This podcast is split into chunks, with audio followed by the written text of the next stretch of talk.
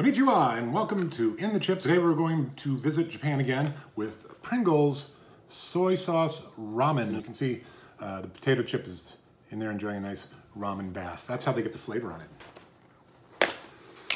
One protective seal, two protective seals. Oh man, that, that smells like soy sauce all right. That's a strong smell. Typical uh, Pringles. Wow, interesting. It's like a sweet soy sauce. They're good.